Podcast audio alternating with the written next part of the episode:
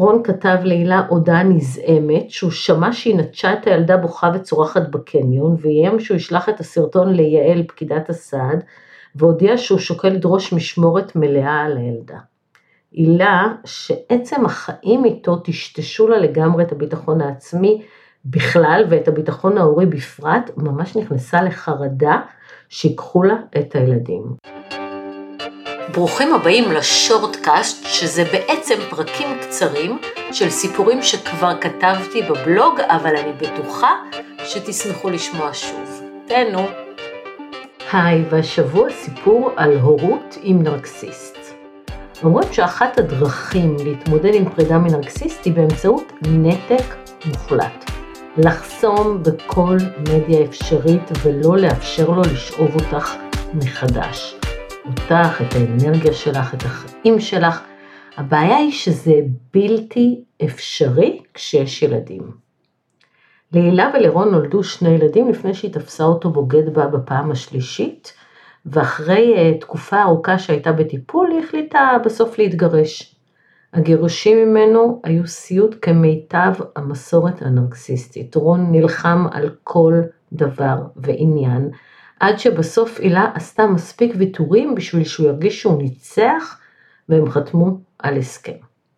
רון כמובן דרש בכל תוקף משמורת משותפת, והילה נאלצה להסכים לאחר שהשופטת הבהירה לה שאין שום סיבה שלא, ושהעובדה שהוא מעולם לא היה עם הילדים לבדו במשך יום שלם ממש לא רלוונטית. גם לא רלוונטי שהוא נרקסיסט, ובכלל אין לך הכשרה של מאבחנת, אז עם כל הכבוד, אל תאבחני אותו. התרשמתי מאב אוהב שמעוניין ליטול חלק משמעותי בחיי ילדיו, כתבה יעל פקידת הסעד שלא עלתה על הקטע הנרקסיסטי, והמליצה על הדרכה הורית לשניהם. והשופטת הבהירה שאו שזה מה שיוסכם, או שהיא תיתן החלטה ותחייב בהוצאות. והילה לא הייתה לה ברירה, נאלצה להסכים אחרי שהסברתי לה שזו התוצאה המשפטית הצפויה. כן, כן, גם אצלכם זו התוצאה המשפטית הצפויה.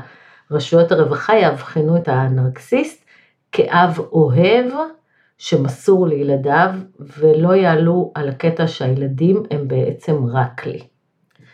ובאמת בהתחלה רון לקח את הילדים פעמיים בשבוע, היא שהם חזרו הפוכים. הילדה בת החמש אמרה לי, אמא, את באמת חולת נפש, אבא צודק, וקיבלה התקפי בכי וצרחות בכל פעם שהילה ניסתה להציב לה גבולות. באחד המקרים כשהילה סירבה לקנות לה משהו, הילדה נשכבה על הרצפה של הקניון מחוץ לחנות בצרחות ובבכי, כשאנשים מתחילים להתקהל סביבה. הילה ניסתה להרגיע אותה ובסוף השאירה אותה שם, נכנסה לחנות וקנתה לה את המשחק שהיא רצתה, ורק אז היא נרגעה. חבר של רון שעבר שם צילם בווידאו את האירוע הזה עד הקטע שהילה נכנסת לחנות ושלח לו בוואטסאפ. רק זה היה חסר. רון כתב להילה הודעה נזעמת שהוא שמע שהיא נטשה את הילדה בוכה וצורחת בקניון ואיים שהוא ישלח את הסרטון ליעל פקידת הסעד והודיע שהוא שוקל לדרוש משמורת מלאה על הילדה. הילה שעצם החיים איתו טשטשו לה לגמרי את הביטחון העצמי בכלל ואת הביטחון ההורי בפרט, ממש נכנסה לחרדה שיקחו לה את הילדים. ועל החרדה הזאת שיקחו לה את הילדים, רון הנרקסיסט התיישב. הוא ראה בילדה שלוחה של עצמו, אבל בילד בן התשע הוא ראה השתקפות של אמו, ולכן מושא להתעללות.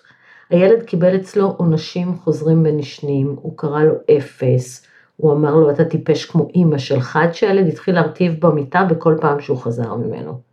כשילדים רבו, הילדה נהגה לכנות את אח שלה אפס, ולא עזרו להילה הניסיונות להסביר לה שלא מדברים ככה לאח. הילדה אמרה אמת, אצל אבא מותר. ואז רון התחיל להפחית במינון הסדרי השהייה שלו עם הילדים. זה קורה הרבה פעמים בהורות משותפת עם נרקסיסט. לא מתאים לו שיכתיבו לו מתי להיות עם הילדים שלו. בהתחלה הוא הגיע פעם בשבוע, אחר כך הוא הגיע רק בסופי שבוע וגם זה לא קבוע, ואז הוא הודיע לה שהוא מגיע לכמה שעות דווקא ביום שלישי שזה היום שלה. אבל אחרי כמעט שבועיים שהוא לא ראה את הילדים, היא בהתחלה ניסתה להתנגד, אבל הוא אמר לה, את מונעת ממני לראות את הילדים, ואיים שהוא יפנה לבית משפט, והוא יגיד שהיא עושה להם ניכור הורי. והילה נלחצה וויתרה, טוב, שיבוא לראות את הילדים, העיקר שלא יגידו שאני עושה ניכור הורי. וככה הילה, שהייתה באמת מבועטת מהרעיון שהאשימו אותה בניכור הורי, היא אפשרה לרון לעשות מה שהוא רוצה. והילדים, שגם ככה היו מעורערים, התערערו עוד יותר. הילד התחיל להרטיב כל לילה, ולילדה התחילו בעיות משמעת, והיא הפכה להיות אלימה גם כלפי ילדים בגן, היא נהגה לקרוא לילדים בגן אפסים, ולאימא שלה היא בכלל עשתה את המוות, ואמרה לה שהיא מכוערת ושהיא חולת נפש. הילה רצתה לקחת את הילדים לטיפול, אבל רון, שעוד בתקופה שהם היו נשואים לא האמין בפסיכולוגים, סירב לאשר טיפול לילדים. הם לא חולי נפש כמוך, הוא פסק, וכשהמצב התחיל להידרדר, הזמינו אותם לשיחה אצל יועצת בית הספר. ורון, הוא אמר ליועצת שהסבירה כמה המצב חמור, בטח, אם את ממליצה על טיפול, אני בעד. תמליצי לנו על פסיכולוג טוב, לילד שלי מגיע את הכי טוב. הילה הייתה ממש מרוצה שהוא משתף פעולה, אבל בפועל רון לא נתן אישור לטיפול. זאת אומרת, הוא אמר שהוא מסכים, אבל הוא לא תאם פגישות, והוא לא הגיב לשיחות טלפון של הפסיכולוג, וככה אי אפשר היה לתת טיפול לילד. והזמן חלף, ואז היא הגיעה אליי לפגישה כדי לבדוק איך אפשר לחייב אותו לשתף פעולה עם טיפול פסיכולוגי לילד. הילד מרטיב כל לילה, הילד איבד את הביטחון שלו, וגם היה ברור שגם הילדה צריכה טיפול עם, עם מה שהיא לומדת אצל אבא שלה, ועם חוסר הגבולות שלה, ועם איך שהיא מדברת, והעובדה שהיא הפכה להיות אלימה.